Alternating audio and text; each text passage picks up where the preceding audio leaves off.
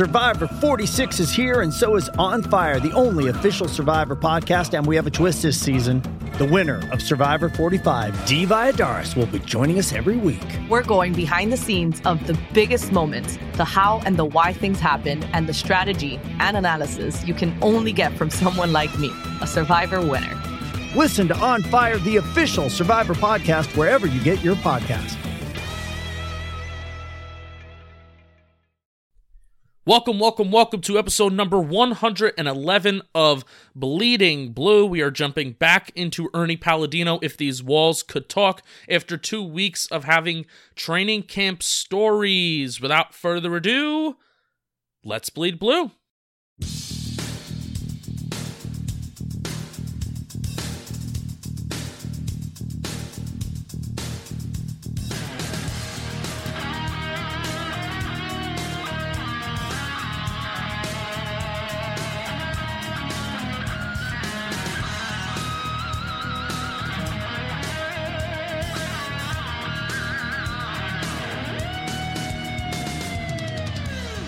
Snacks, I'm looking at the calendar, and today is August 10th. We're recording a day late.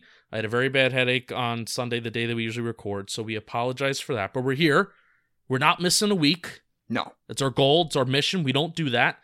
Um, but I'm looking at the calendar, and one, two, three, four, five weeks until football, four full weeks until football, five weeks because September 10th Five weeks until Giants football. Five whole weeks. That's it. Oh boy. So the off season is officially winding down.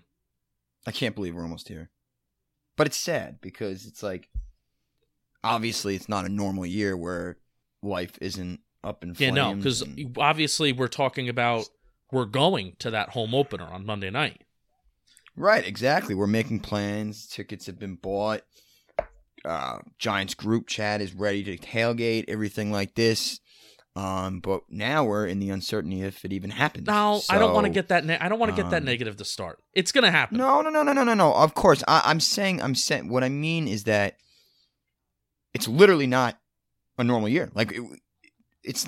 No, I, okay, I'm, you're right. I'm no, just gonna stop because I'm, I'm, I'm gonna get you upset, and I don't want, I don't want to do that. So I'm just gonna stop because I'm, I'm an adult. I'm a mature human being. So I'm gonna stop there, and I will just finish by saying I'm very, very excited.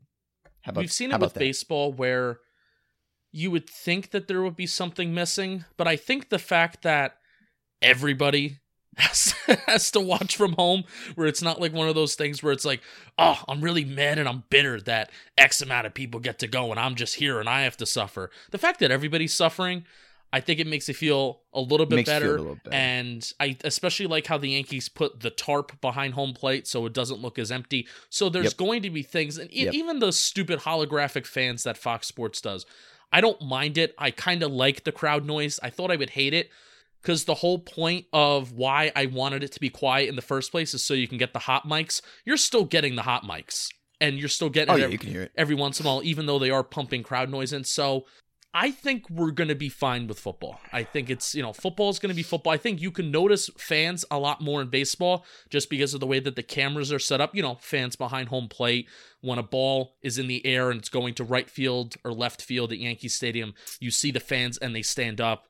But in football, unless a ball is in the air for, you know, 30 yards and the camera Yeah. has to pan out and it has to zoom out, you're not really seeing the fans. It's more or less you're just seeing the on-field action.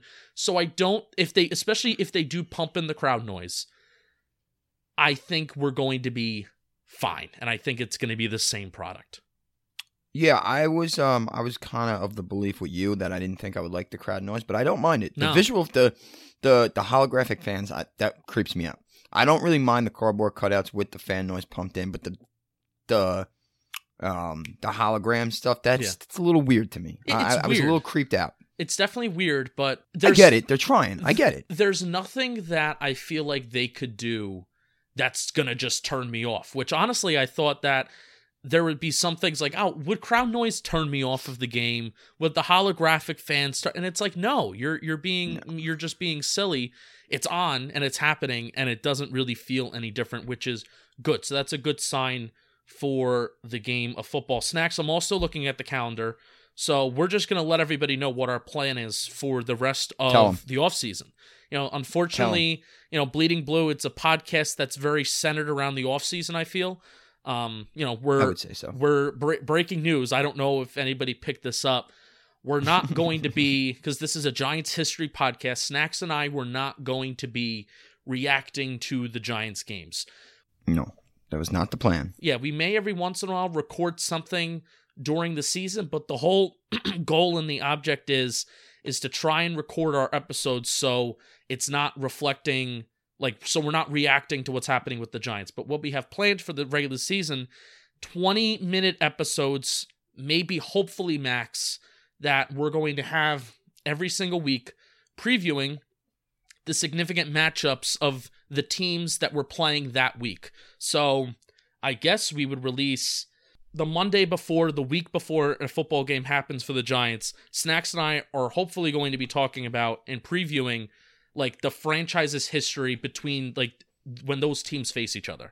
Yes, that was. I think that was as best you can explain, and I'm I'm very much looking forward to that because uh, um, oh, I just lost my train of thought. I mean, it's I will say. I just lost my complete train of thought. I will say I'll I'll just I'll just come out and say this as a person who's trying to run this podcast we may do things differently next regular season I don't know but I don't want to be having like episodes like we're having right now during the regular season Yeah, because I don't people want are to focused on the regular season games and whatnot. Yeah, no, I yep. don't want to burn the content but I still want to be posting and continuing to post I don't want this Yeah, podcast to We, just go you know cold we don't want the people to forget about us. correct You know that that that would be bad. even if you don't listen, which I can understand why people wouldn't want to listen, but we hope you do. No, I don't see wh- why. No, I disagree with you. Everybody should be listening. That makes no sense. I, Everybody should be fucking listening. I hope I hope I'm in the minority. I hope I'm in the minority on this, but we're basically we're going to be saving the the good content that I that we feel that we've been providing this off season um, for next off season, and that's what the regular season is going to look like for us. We may do something special during the bye week. You know, that's when we that's when yeah, that's, that could be a that could be a good idea. yeah, since you know that'll be literally a slow week for Giants football. Yes. But um, Bye weeks usually are. next week, what we're going to be doing is we're going to be doing a rewatchable, our final rewatchable of the off season. Um, we're going to be We're back. rewatching the week week four, week five. No, it's week five. Yeah, We're going to be definitely because we were three and because we were three and two after that game. Right. We're going to be rewatching the week five Sunday night football matchup San Francisco 49ers versus the New York football Giants. Larry Donnell had the helmet catch 2.0 in the back of the end zone. I don't know if it's recognized as that, but I call it that because it really was. It was a helmet catch. It- he really did it pin it, up against. Yep. So, And in classic Donnell f- fashion, falls to the ground as well, always. come on, come on. He he had to. He had two defenders stra- stra- uh, scraped on him. Eli Ah, Manning did the sucked. did the pump fake. I mean, it was just a beautiful, beautiful That throw. was a great drive. Yeah. It was a beautiful throw, but it was. I think you can say it was one of those throws where you just couldn't drop it. It was one of those Eli throws that it was so beautiful that you just couldn't drop it. So Yeah, it, it was, and I it was right in the end zone. I told you the story that well, I guess we don't get into it too much, but it was like ten rows up from Mhm. that. He's got season tickets right behind there, and that was one of those games where MetLife Stadium was loud. So one of the very few rare occasions um, that MetLife was loud. That was one of them. So Yeah. I'm very excited to dive into that game. yeah, that was one of the best games that I've been to at this at this point, and I even told Zach Rosenblatt this when um, he interviewed me when we were like evaluating the the Giants and going to Giants games and that experience.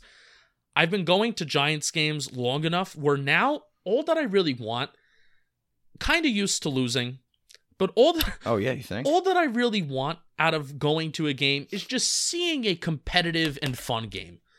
Yeah. I enjoy good quality football. Do I want the Giants to win?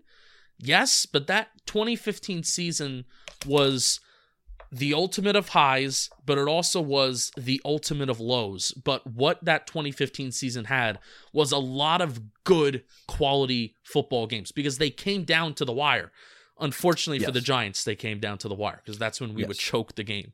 But still, Well, that, that was that was the mo that year, and um, I understand the good, close, tight games when you go, uh, I'd rather the Giants just kick the shit out of whoever they're playing. Right, right. But that's also I not mean- fun. If if they just from start It's a blast. from it's start- a blast. no, but it's fun every once in a while. If the Well, it if- doesn't happen ever, so when it happens, right, right. But like every, that Redskins game this year, they beat the shit out of the Redskins this year at home. Oh, at home. Yeah, I was gonna say away. That- away. that they was were. a lot of fun. away they were. That that was such a weird game where away we were actually kicking the crap out of them, and then they just come on rolling back. That was such a weird game. The Chase Young. That was a fun game though. It was a fun game. We weren't obviously we weren't in the stands, but that was a I fun was- game to I was there. watch. You were there? Yeah, Oh, David that's and I. right. You were there. That's right. Yeah, you and Da- yeah. I forgot about that. Yeah. Correct. Yeah, I told you I would never go. That's yeah. That's our plan. Next week we're gonna rewatch the 2015 game, and then the following week we're gonna have um like uh most memorable preseason moments. We're gonna go back in the Giants' history, open up the vaults, and probably gonna be a lot of games versus the Jets, like the Victor Cruz game. I even thought on the top of my head the Eli Manning uh getting his head cut open moment, and we'll even see if Kyle Lauletta's heroics from last year for us to go undefeated during in, in the preseason that come from behind uh, game-winning drive that we had. Uh, we're gonna see if that makes it in there. I, that might. That was that was a riveting. That was a riveting game. Yeah, it really was. Off the top of your head, I feel like that we're always good in the preseason. Like our record at the end is always good. No, Really? maybe with Shurmur, but I remember with McAdoo, snacks the two- two offense. the offense would just be putrid and abysmal. Mm. Putrid and abysmal. Like I, I especially 2017. Maybe it wasn't under 2017 Shurmur, yeah. 2017 was the year that everybody was supposed to figure out. Now, granted, during 2017, that was also the preseason where Beckham got hurt. So that kind of really set us Yep. back. But 2017, that was the year that the offense was supposed to figure it out because the defense already did figure it out. And, you know, that was Brandon, Mar- Brandon Marshall's coming to town. I'm um, pretty sure Evan Engram was drafted 2017 as well. Yes, he was a rookie. Yes. So yep. we had it all figured out. We well, at least skill position wise, not on the offensive line. that was the issue. So you 2017, think? 2017 was supposed to be the year that we figured out, and that offense, I remember seeing it during training camp and during the preseason. And if if it wasn't for the fact that I was 18, 19 years old, or even during 2016, I was 18 years old. If it wasn't for the fact that I was so young and I and I wasn't podcasting, I wasn't really into it at that point. I would go to the practices and I'd be like, "This team fucking sucks." yeah. You could tell, like you could tell some of those practices. You could just tell how how bad that was. An abysmal year. That 2003 was pretty awful. But I was a little younger. Mhm. I mean, like I was only 11 years old at that time, so it wasn't as devastating as being like 24. Um, so seeing how atrocious that year unfolded, and of course that was the the Geno Smith Eli Manning year. Yeah. um, against against Oakland, and you know that was embarrassing. The whole season was embarrassing, and that led us to Pat Shurmur and Dave Gettleman, the great regime that they are. So how far yeah, how far removed because you know how there's the whole controversy now of documentaries how people are starting to creep because of how successful the last dance was incredible. Yeah, the time that needs to pass before you make a documentary about something so Lebr- isn't lebron making do- isn't there a documentary being done on lebron or something or no brady Tom Brady. it's brady there's f- yeah, but yeah, LeBron there's- there's James, few. LeBron James and CC Sabathia are currently doing a documentary on the cheating Astros, which that just happened yesterday. yeah, uh, I I think I remember I remember you tweeting this to me or texting it to me. Nick said it perfectly. Like during the last dance, he goes, "Strike while the iron's hot." You know what I mean? Yeah, So I guess, I guess when it's something like that, just just keep doing it. But wait, wait, wait. Yeah, but but, but, but but here's my whole point: strike while the iron's hot, but you need time to pass before you Well, can yeah, talk I- about did something. You just say, did you just say LeBron James is getting a a a, a, uh, a documentary? about no, no, LeBron James. I, I I got Tom Brady and LeBron James confused. Okay, okay.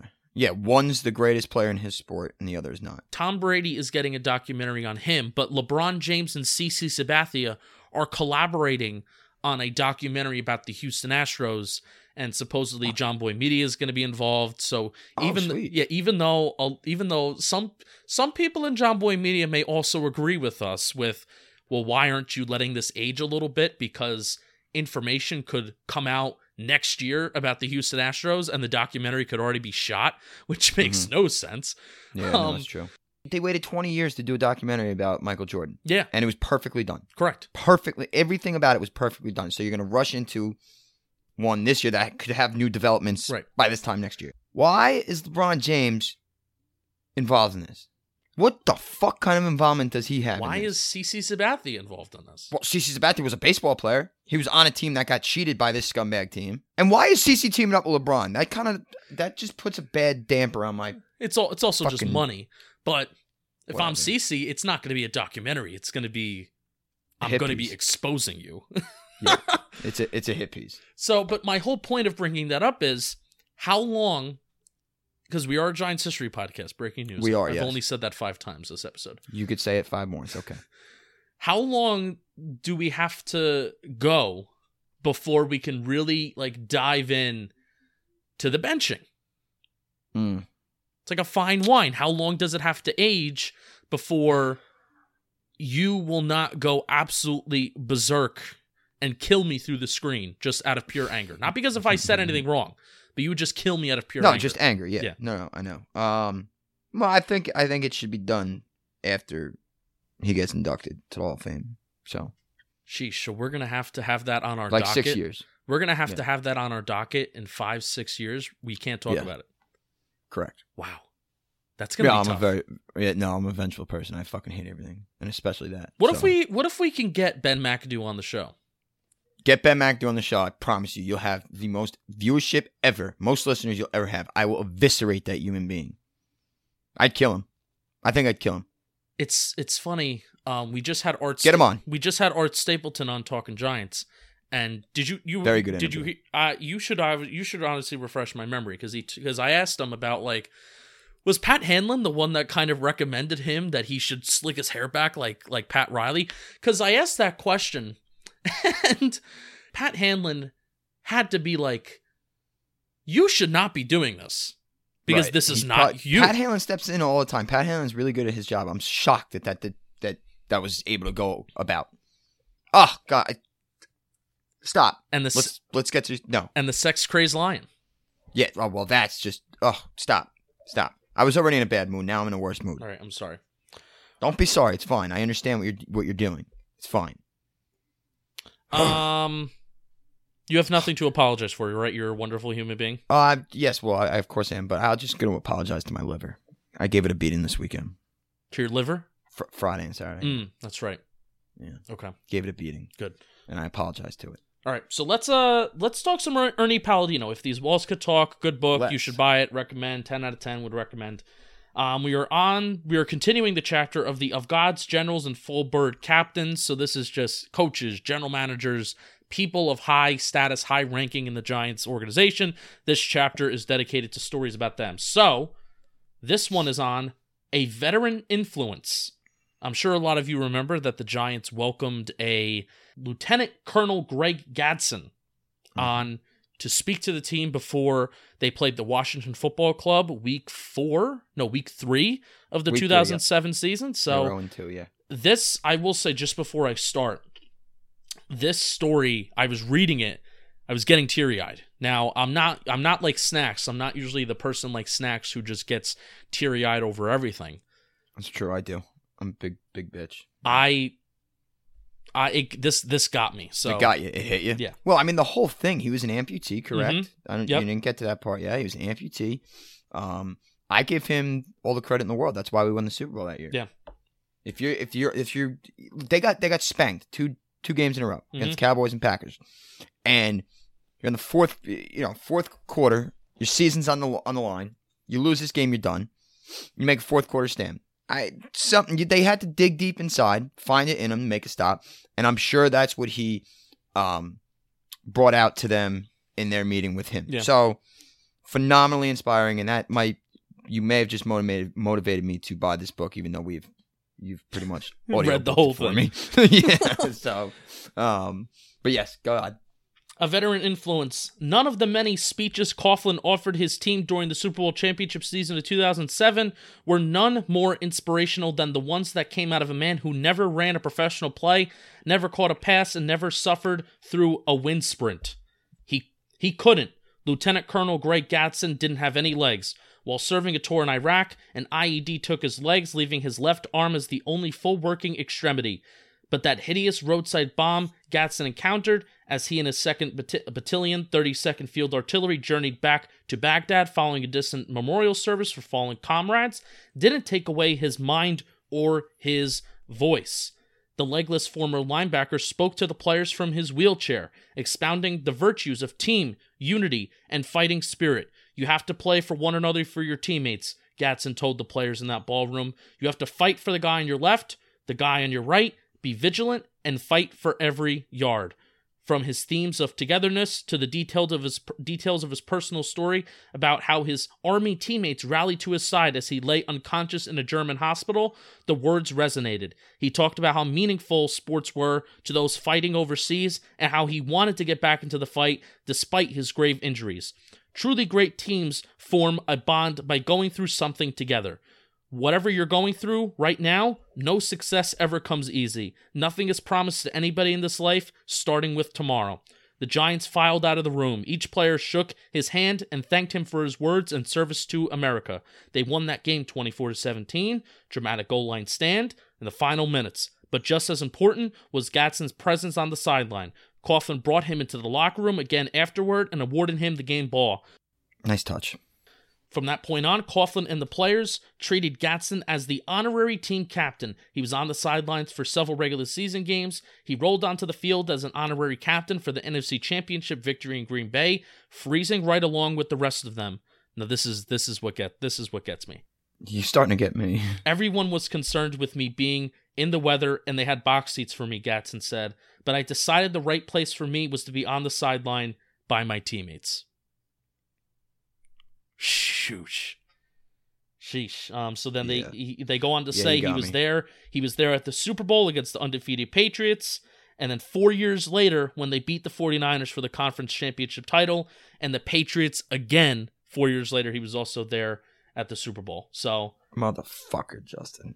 Justin Tuck said, It's hard to complain about anything when you see a guy who is a father, a husband, a fighter lose his legs, Justin Tuck said. Even in 2007, when he was with us, I never saw one time where it ever looked like he ever felt sorry for himself. As football players, sometimes you get banged up, and sometimes you feel bad for yourselves. But look at him. He doesn't have any legs, but he's learned how to drive, and he's not dependent on anybody. And eventually, uh, Gadson did get um, prosthetic legs as well. So, incredible, incredible story. That's phenomenal. Yeah, and I I tell you, Coughlin really really hammered that one. He got he nailed that one. I mean, I'm giving I'm giving Lieutenant all the credit for that Super Bowl that year, all of it. I I'm inspired. I'm sitting here. I'm tearing. I'm teary eyed right now. I can't imagine. I can't imagine being on a football field after listening to that man speak and not playing absolutely 115 percent every single play. And also, it's one it's one of those things where, especially that NFC Championship game. Obviously, you're not looking for maybe anybody in particular, but I can imagine he was somewhere where maybe he could talk to the players or be close to the players. I would think so. Yeah. And I can imagine that Giants might have done that purposely. You know, somebody somebody in the Giants higher higher end of the office was like, make sure that make sure that that guy's close to close to these guys. So see, seeing You come. him, to, you come to the sideline. You see him. There you go. That's that's your motivation for the next yeah, play you're right there. freezing your ass off, and you think that you know your fingertips are going to fall off, and then you see this guy, and he's bearing it. He's bearing it there with you. Oh, Yep. Unreal, unreal. So He's not a coach, not a player, No. not getting paid. He's there bearing the elements with you. Yeah. That is that's as moving as it gets. And this also goes back to the point of a couple weeks ago when we talked about Tom Coughlin's uh, speeches and messages and themes and things like that, whether it's corny, That you hate. whether Yeah. it's not corny. Nah, uh, no, no, no, no. But this is one of those messages where, you know, this is not corny. And this is one of those No. things that Ca- No. Coughlin also himself lived out those themes, which is a perfect podcasting transition to our next story, Snacks. How do you like that? that was good. That, That was was, good, very right? good. I was hoping you were going to nail that one. You did. So this next story is called Meeting the Wizard. The all business, all the time coach Coughlin got to meet his idol for the first and only time during Sweet 16 weekend of the 2009 2009 NCAA tournament. He wasn't a football coach either. John Wooden, the man Coughlin looked up to, did his veteran work on the basketball hardwood. Coughlin's Giant Stadium office had as much wooden stuff as football artifacts. Known as a legendary basketball coach during and after his years leading UCLA to national championships, Wooden's fabled list of life virtues prepare well, live clean, sat atop a center bookshelf in easy view of visitors. Snacks. That's something that I think both both you and I we do not do. Um, maybe maybe we prepare well, but we do not live clean. No, not at all. No. Very dirty living. Yeah, very very very very dirty human beings we are. Um, We're filthy. not far away was a full color uh, reproduction of Wooden's pyramid of success, which used faith, perseverance, and self confidence as its main building blocks. His blue covered book, Wooden, a lifetime of observations and reflections on and off the court, was at Coughlin's fingertips, and its pages were dog eared and indexed with important passages and comments in Coughlin's own hand. It wasn't until 2009 NFL owners meetings at in California that Coughlin found himself close enough to Wooden's modest apartment where all he had to do was travel 78 miles up the road and he took his own wife's advice and he went up to meet the man he looked up to from afar. You know, people have those lists of 100 things they want to do before they die, Coughlin said. This was a top 10 thing for me. The man who surrounds himself with military brass and the regimentation that comes with it was clearly moved in his three hour visit with the gentle 98 year old legend. There should have been a comma in there. Sur- Yeah, he's not. Palladino's got some bad grammar. it, well, no, we're reading so much of it that I think we nitpick it. yeah, maybe. Yeah. Surrounded by a gallery's worth of photos of Wooden's teams as the wheelchair bound coach welcomed Coughlin to his office. What did they talk about? Shop, of course. His practices were legendary, Coughlin said. They never stopped. I asked him about the running game, and he smiled and said, That was my game, the running game. The pressure, the pressure defense, the fast break offense. He always prided himself on conditioning. So basically, those two guys, they got together. They had a hell of a meeting. Even Tom Coughlin called, called the whole meeting a religious experience, which for Coughlin to drop a, a line like that, um, you, he, he's really not different. blowing. Yeah. He's really not blowing smoke up your ass there. Um, no, no, he um that that that all hits differently, and I'm I'm so happy for him that he got to meet him before, you know, before Mr. Uh, Coach Wooden passed. Yeah. 'Cause 98, that's that's old, and it's that's his hero. So obviously Coughlin had a, you know, he's very known person in in the sporting community and in, in life. So the fact that he was able to do that is is incredible. I probably would have been, I would have loved to, to have been a fly on the wall for that. So, snacks. Um, something to look Yep. forward to next off season is this is something that we might do. Tom Coughlin has written two books that you have read. Yes, correct. One about the 2007 uh, Super Bowl team, and then the other Mm-hmm. is just like a philosophy, life, motivational approach. So I think And- that book more or less relates to that story and how Coughlin saw Wooden as a role model. I kind of want to John you, Wooden is in that book a lot. Yeah, I kind of I kind of want to yeah. give you the floor and describe that that book and what you thought of it and like Coughlin's philosophy. No, of course. I'm gonna probably need a refresher, so I will read that book when we get closer to it. Um, it's been been a few years, but a devout John Wooden guy. Uh, everything that John Wooden said, he, like you were saying, he he preached it. He thought it was it was the gospel. It was his Bible. That man alone. So. I don't. I don't think we should get too into the John Wooden because we we got to have a, a 365 day teaser for this. No, We were calling or we were texting each other recently, and you said, "I'm really craving to talk about Coughlin. You want more Coughlin?" I do. I love the man. So you can you him. can tease it. I'm gonna forget what you're gonna say a year from now. the, the last part about the John Wooden book, and this is Tom Cla- uh, John Wooden and Coughlin's second book. It's very devoted to him. Like all of his philosophies and everything he preached to his team, and all that. A lot of that came from John Wooden. Like Palladino just said, Coughlin's office is like all John Wooden material. Um, I know there's quotes all in the the um, the facility, John Wooden. So if you're gonna idolize somebody and you're gonna preach you know, preach that to your team. John Wooden's a hell of a guy to um to preach from. So nothing too crazy. I don't want to I don't want to say too much because I, I do I do need to refresh my mind about everything in that book. But yes, Tom Coughlin, John Wooden, hand in hand, and um, I'm very happy that Coach Coughlin got to meet his hero before he passed. By the way, do we have an update on Coach Coughlin? He got no bike accident. Oh, Like fell fell off his bike or something. I guess no news is good news. Yeah, that's a good point. You can't you can't kill Tom Coughlin. No, you can't. I don't think he'll ever die. I had a fu- I had a I had a funny tweet afterwards, or it said something like Tom Coughlin is immortal, and it did well. Yeah. Yeah, that, was a good tweet. Yeah, Yeah. I, I forgot about that one. Yeah. Good for you. Proud of you. Yeah, good, you good have a good for tweet me. every every six months. Yeah. Yeah, good for me using the the suffering of an old man to my advantage. for some clout. Yeah, you're a terrible person. you know that you know that Thanos meme? All that for a drop of clout. Yes, yes, I know. That's that's Mr. That's Mr. Justin Penkin, ladies and Oh, gentlemen. Pen- Penkin, Penkin. Pen- Penkin. Oh, we um Penkin. we forgot to really talk about this last week. Is there any update with your your feature? All he said was um, he he called my brother and my aunt. So he had texted me, I guess, a few days after that. Said just spoke with everybody. I'm um, gonna try and call your doctor. If not, gonna keep you posted.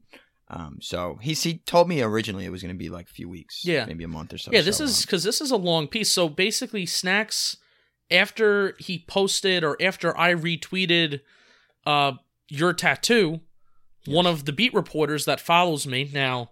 This is now this is key. I have more than one beat reporter that follows me, so you uh You go. you don't know you go Penkin. you don't you don't know which one I'm talking about here. It's true. But It's one true. of the one of the beat reporters that follows me saw that tweet and con- then therefore contacted Snacks, and Snacks may have a little bit of a feature being worked on him. And a, yeah, lo- it's possible. a lot of the stories that we shared on this podcast, you know, about You, you, will hear about conquering cancer and how I you're a that. Psychotic Giants fan, uh, that may be just may be put an Yeah. article for everyone yeah, to see. it's it's it's pretty funny because when he called me and um, you know, obviously you guys know I have a I have a potty mouth, which by the way I haven't really cursed in this episode. No. So uh, all things Giants, shout out to you, Bucko. Um, but when he interviewed me, I was just going off. I was going off on a cliff, and I think I apologized like fifty five thousand times because every time I said a curse word, I'd say, "Oh, I'm so sorry. Excuse my language. I'm so sorry. Excuse my language." Oh, I thought you were good. I thought you were good on that phone call. You, you let a few Wasn't rip. great. Yeah, it wasn't great. Well, I He I loved have- it. He loved it. I, I'm like, I'm sorry. This is just me. This is my authentic self. Because that's perfect. That's That is exactly what I was going to tell you. I you Yeah. are not your authentic self. You know whether it's when you're describing when you're talking about the Giants.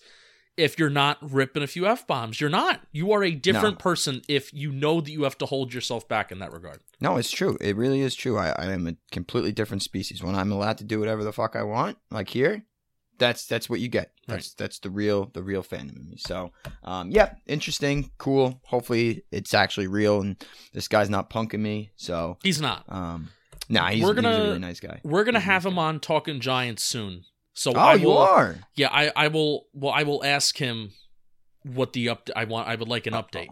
I would like. I demand an update. I want to know because this is seriously. I am so looking forward to this possible future piece on you, and then Yeah. interviewing your like your family member. It's just Yeah, I think I think it I think it got a little bit more in depth than he wanted to when I told him, you know, about the cancer, like about my make a wish and Uh-huh.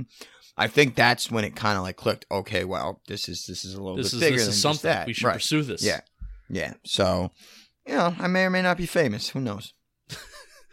I I think a whole book should be just written on you. Well, that would be something. Yeah. yeah. And then the closing chapter. Yeah. No, you know what? No, can't spoil the ending. Maybe I'll the, just write what would the closing chapter be? How do you know your own closing chapter? Well, I figure I'll last. I don't know, seven, eight more years. Yeah, so, that's fair. You know, that's probably. That was I was gonna make a joke, but then I feel bad because you know I got I got some family members that listen to the show. And I Oh. don't want to get them all. I don't want to get them all upset. And why would you saying that? Blah blah blah. blah. Whatever. But I swear to God, if I don't see another Super Bowl in like ten years before this all happens, I'm just gonna end No, it. I think I think you're myself. to be like an apostle. You know, like how apostles after they fulfill their mission, they they die. yes. So I think after you win another Super Bowl, you may just decease. That's and fine. it's not and it's not That's fine. because you won't suffer. It won't be because of a health issue.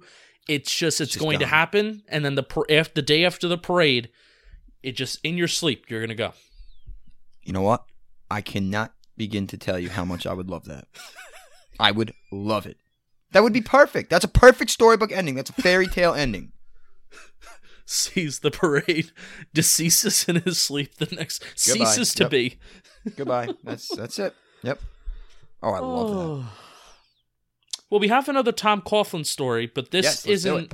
This is more pain in the ass Coughlin and somebody Mhm. not liking it, and also a, a player that actually comes and saves the day is a player you don't like. Thank this you. story is called "Coping with Coughlin." The only thing safety Antrel Rolle had in common with Hall of Fame bound Baltimore Ravens linebacker Ray Lewis was a college tie to the University of Miami. But Lewis most likely saved his fellow Hurricane from a life of misery when Rolle first came to the Giants as a 2010 free agent. The safety knew all about Coughlin's military style mentality when he signed a five year, $37 million contract before the ink had even dried. He said he thought coming to New York was a mistake, which I don't understand that, and he made it public as Rolle was a player who never shied away from a notebook, a television camera, or radio interview.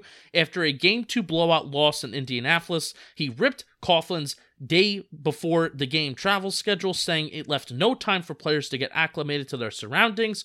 He categorized the gray haired leader as too uptight and marveled at the Animal House frat party Rex Ryan, a coach they would die for, Rolle said, was running in Florham Park. That was a lot. There was a lot of information that was just Yeah. Yeah, you think? Um, so I, I get my comment out of the way. Mm-hmm. Can I do that real quick Yes. about Ray Lewis? Yes. Murder. Should be in Mm. jail. Wow. Terrible human being. I don't know why he ever gets a platform. Murder. Go ahead. Wow. I'm sorry. I, I told you I won't go off. I, I stopped it right there. Yeah, you got you got out of the way. It was good. I'm you proud. know, of you. I'd be a three-time Super Bowl champion if he was actually convicted for his murder. That's where it comes from. Mm-hmm. That's where it comes from. I don't know if you genuinely believe that he actually committed murder, Hundred percent. but because his presence has caused you pain and misery, Mm-hmm. that's why you don't like him. Yes, he's right. more guilty than OJ was. All right, I I I found the origin of okay. I always wondered Thirty- why you felt so. It, it didn't. It didn't hit me. It- I, know. guess- I, I I wouldn't care. I, well, I mean, I would care if he actually murdered. You know, but no, no, Okay. he's a murderer. um, Murderer. And then he preaches the gospel. He preaches the Bible and everything. Now, get the fuck out of here, Ray Lewis. I can listen to him talk all day. I can't. I shook his hand. I met him. I got a. I got a. He signed a jersey at an autograph show. That jersey burned in a fire. I have. A, I had a house fire. Burned in a fire. Very upsetting. Um, maybe karma, right? Snacks. Wouldn't you say Mhm. karma? You Right, think? right. You think? And I didn't want um, to say it because the house fires. No, uh, you know, I know, very yeah. upsetting. But yeah, when I shook his hand, very big hand, like it, it encapsulated my entire hand. well, That um, murdering hand. Yeah. Okay. I don't think he's a murderer. Then you're insane. You're insane. You know what? I'm done. Well, no, I want to ask you about Rex Ryan. yeah, that I, I Antrel Rolle. That was such a, like a little, a little baby comment. Rex, come on. What? Because Col- because Coughlin was kind of a dictator and held you accountable and made you practice hard to become a better a player, better teammate. That's a bad thing. I he didn't even mention being five minutes early to a meeting or getting fined. That's insane. I guess do NFL teams usually get usually get to their opposing games, their away games on like a Friday or a Thursday? I don't think I- that's true. No, I thought it was like the day before. Well, th- that's what Rolle, Rolle was complaining about. Coughlin's philosophy of getting there the day before. Out of all the fucking things to complain, I guess about. I guess some teams do go on a Friday. which is fine. But you know what it was? Because he went to Miami, big party school, so he wanted to get to the city that he's playing in on Friday night, so he can go out Friday night and be fine Saturday, so he can he could get his partying out of the way. You know, I don't know how much he complained and where Palladino was exactly getting it from that he regretted coming to New York as soon as he signed the contract. But Rolle was a pretty darn good football player, and you would think that he'd be able to get a con if he wanted to go and have a frat party somewhere, whether it be in a Florida, in a Texas where there's no state income tax, Could have went there. could have could have done it. Fuck him. Yeah, so Now very very strange. Yeah, that, that, that really is strange. I'm sorry. But no, there's I'm a, sorry. There's a second. There's a second half of the story that he I know, I know. turned around. he- He, turned around his ahead. So it all earned him a rather unpleasant trip to the principal's, office where Coughlin reminded him who exactly was in charge. Despite his rough visit, the information didn't really sink into Rolle's head until he had a conversation with Ray Lewis, a player who had some experience overcoming personal adversity. The linebacker went to jail for 15 days in 2000 and served a year's probation for obstruction of justice in connection with the stabbing murder of two men outside an Atlanta nightclub in 1999. He told me exactly what I needed to hear, Rolls said. From that day on, I never ever had an issue with Coach. I've never had any concerns. I can honestly say it was great. He asked Lewis how he should handle his dealings with the strong willed boss. We had an hour long conversation just about life, Rolle said. He was telling me how I should approach the situation, how I should be able to deal, how I should be able to deal with Coach Coughlin, but still get some things across. I listened to what he said, and it helped me out a lot. It boiled down to me going to someone I consider a mentor, someone I knew was going to give it to me straight, as someone who was going to tell me something I need to hear as opposed to something I wanted to hear. And who was that guy? Ray Lewis. Yeah. It worked. Antrel Rolle uh, became a pretty solid giant. Yeah, he was a good leader for the team. I just, you know, and, and I could probably understand like the frustration after getting blown out by Indianapolis. That was the game where Jacobs threw his helmet to the crowd, which I think is still Oh, one of the right. one of the funniest stories ever. Like you he's just get so frustrated, just so. Yeah. Yeah. it's you know uh, it has to it has to be like one of those movie those movie sound sound effects where it goes ah. Helmet that just comes. it's yeah, that- that- that's that. That's a guy I, I would not want to meet in an alley. Who Ray I Lewis also or wouldn't want to meet Ray Lewis. I wouldn't want to meet Ray Lewis in an alley either. Yeah, Oh. All yeah, right. that's a good story. though. I I, I like it. It's almost like a kind of like a Strahan type thing because Strahan just hated playing for Coughlin. And then um, in 2007, Coughlin sits down with his wife, and his wife's like, "You have to you have to show these players you're you're a human being, not a robot. Treat be like be with them the way you are with your grandkids. Let them see that side to you." Yeah. So then he softball. They, they were going bowling and stuff. They- Yes. that's in the that's in the first book. It's really really good. Um, just a complete transformation because he was on the hot seat every year. Eight and eight in 2006. He was about to get canned. Every newspaper calling for his head. So he's like, "Well, if I don't change, then I mean, there's no way I last anyway." So he did what he had to do, and that was it. Obviously, still had his dictator ways in practice. Yeah. He he held you accountable, but that's what you want from a coach. Why would you not want that? Very So- strange that I didn't I don't remember really hearing this whole interaction and this whole problem that Roland Coughlin had because especially post 2007 post 2008 you think Coughlin is you know everybody's grandpa on the team. Yeah. Yeah, he was just like he, he became beloved. Yeah. And Michael Strahan, a guy who hated him, held out of training camp because he didn't want to play for him, gives gives him a great, you know, a few great minutes in his Hall of Fame speech. Right. Like that's how much he meant to him. So Even Beckham Um, didn't say shit. yeah, which is that head case. That's that's who that's who Beckham needs again. That Really? little pansy ass. Really? bitch. It's when he was at his best. Wow, I was doing so good, and then you brought up Ray Lewis, mother. Hey, blame blame Palladino. We have one more story. yes, One more story. This is about uh, Ernie Accorsi. solid GM. Unorthodox Ernie. Of course, he didn't care much for doing things strictly by the book. A fellow who did never would have picked Kerry Collins off of life's scrap heap. But he didn't just deviate from the book in his moves that brought Manning and big time receiver Plaxico Burress into the franchise one year apart. He threw it on the ground and burned it. And burned it. Very dramatic imagery. Yeah, he is a little bit dramatic. He threw it on the ground and burned it. um, I've been watching a lot of Hell's Kitchen recently, so Yeah, you're on a kick, aren't you? I had this thought that I really want Gordon Ramsay to read this book to me. Oh my God heaven. Burned it. Um, Burned it. You stupid twat. whoa, Oh, I was He- he does say I was that. being He- Gordon Ramsay. he Yeah, did. sorry. touch it. C- come here, you. Come here, you. Touch it. He, he, whenever he says "come here," it's never like a good thing. That's No, that's the no. funniest thing about the show is that for I'm sorry, we're going on a Hell's Kitchen rampage. Nah, what are you, what are you do? There's been 18 seasons of this show. Now he's not as mean as he used to be because I think He's you can't vicious. be. You you can't. No, it's Like, 2020. If you're mean to people now, you, you, You, can't canceled, be so. as mean. But w- used to. I'm on season 12, and he was he was like really mean. He like he like ramped it up in season 12, and I'm enjoying it. Um, whenever he has the same uh diction, like word choice of how he wants to really get mad at people. He doesn't switch it up. Come here, touch it. It's raw. It's it's just so. I think that's pretty good. You do a pretty only- good impression. You're a pretty good impressionist. I've- no, it's well. No, do- no, it's Dave good. Gettleman. you're- You want to hear my Dave Gettleman Well- impression? No. No holds bad. Yeah. Wait, wait. Was that a, was that a drop or was that you? No, that was me.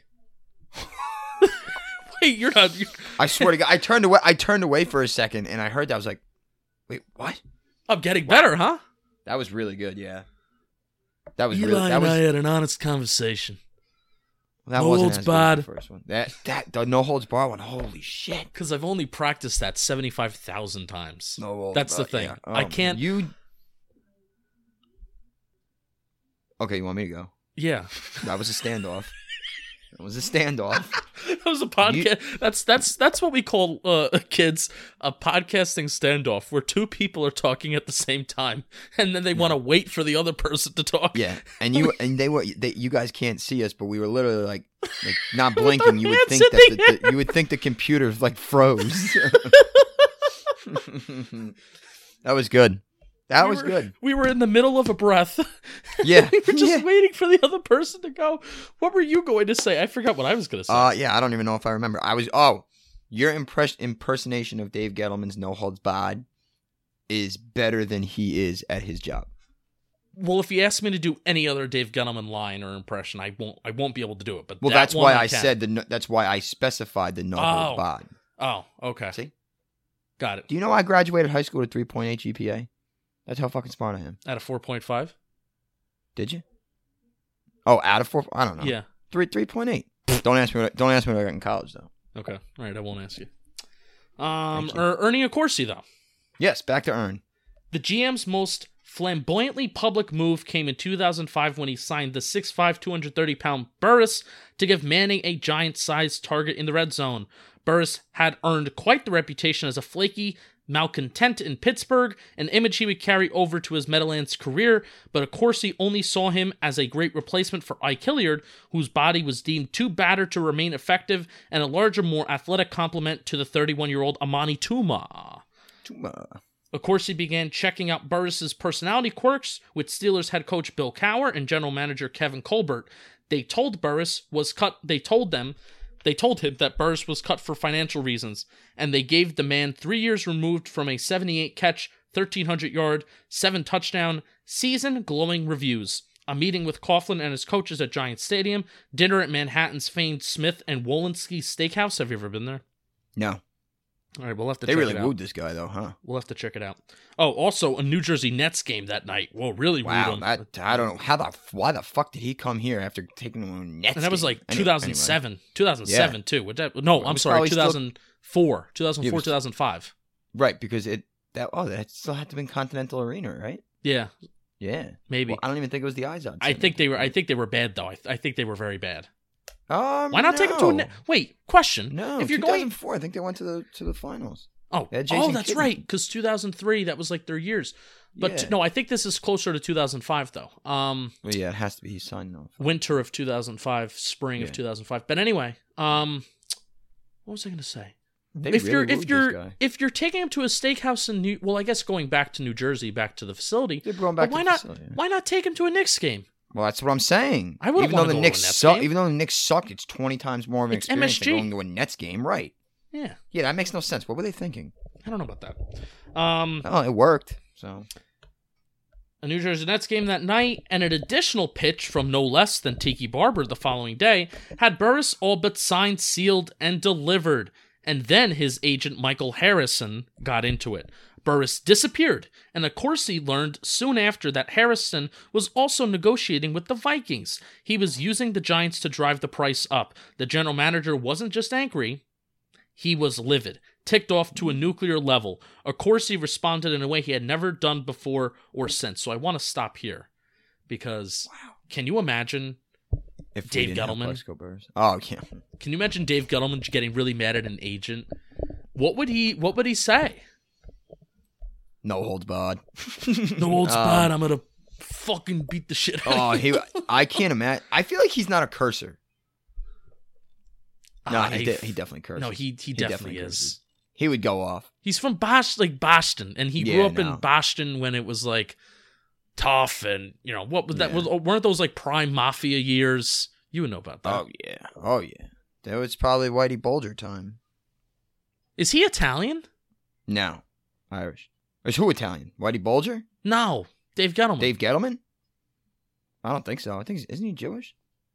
Oh yes. I I mean, you. I guess you could be an Italian. The line, the lines are blurred. The lines Yeah. are blurred. Maybe he was a Yeah. Jewish. Maybe he was part of the Jewish mafia. That wouldn't put it behind me. That wouldn't put it behind me. That I wouldn't put sense. it behind him. I wouldn't put I wouldn't behind put me. it- I That's wouldn't- the word I. I wouldn't put it past him. That works even better. Yeah. Yeah. No, no, he's not smart enough to be in the mob. Wow. Do you need to be smart to be in the mafia? No, not really. But um, I I would assume that you you need some kind of semblance of an IQ because you can get whacked in a second if you're not. He couldn't have been in the mob because once you're in the mob, you can't get out unless Mm, that he's still true. in it.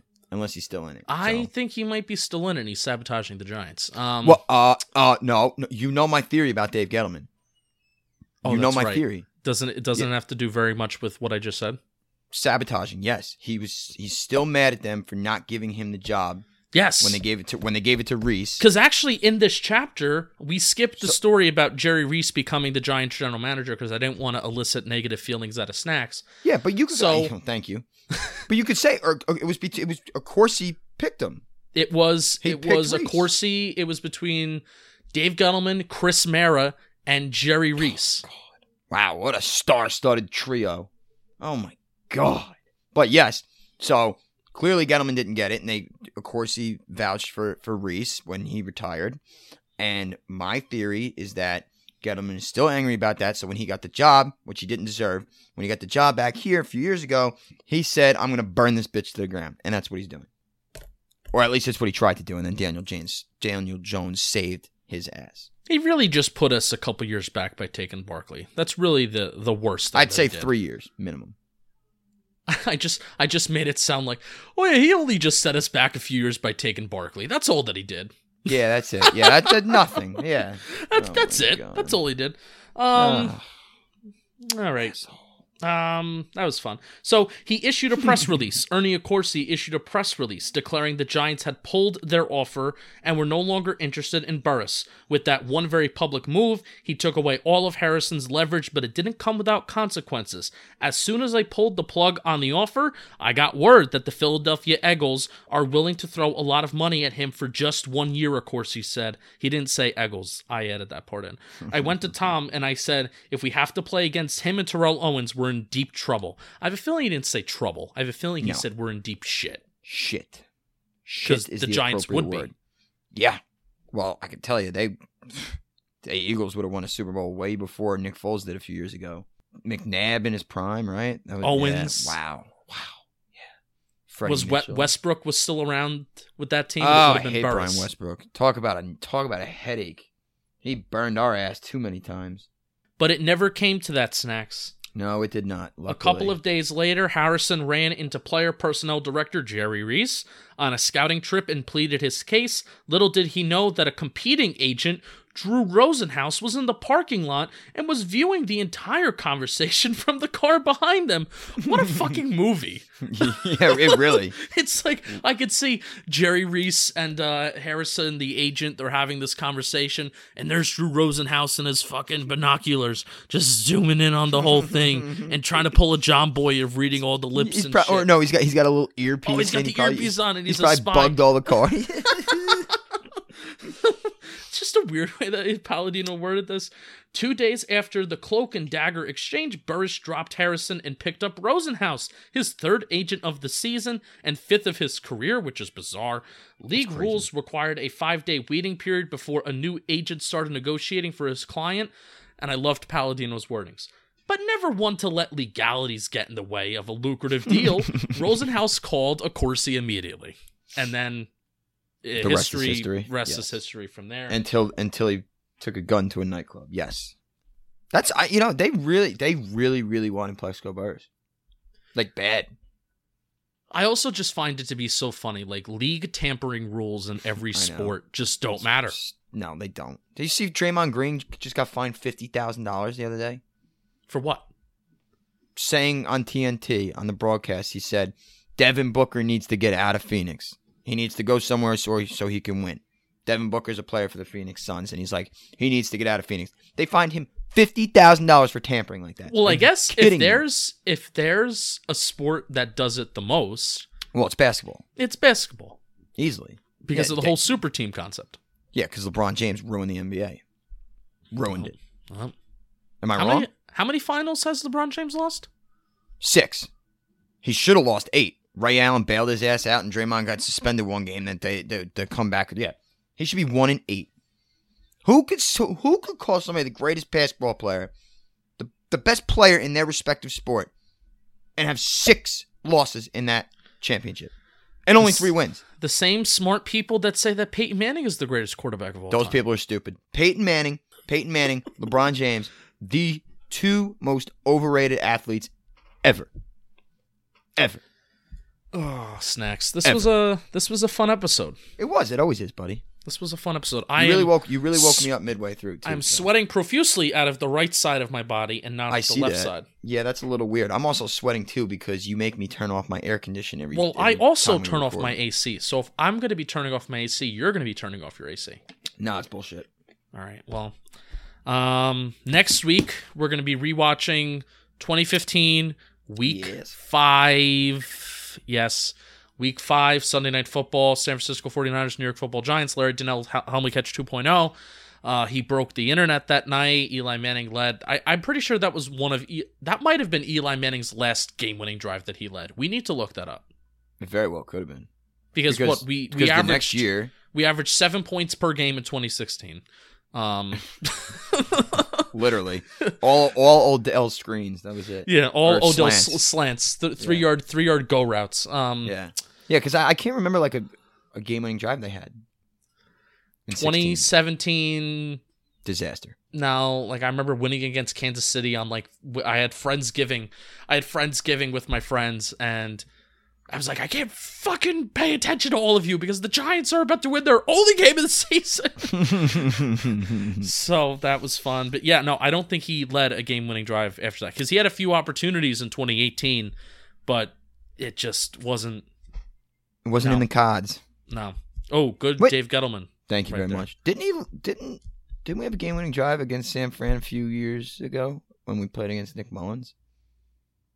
Or did we just Possibly.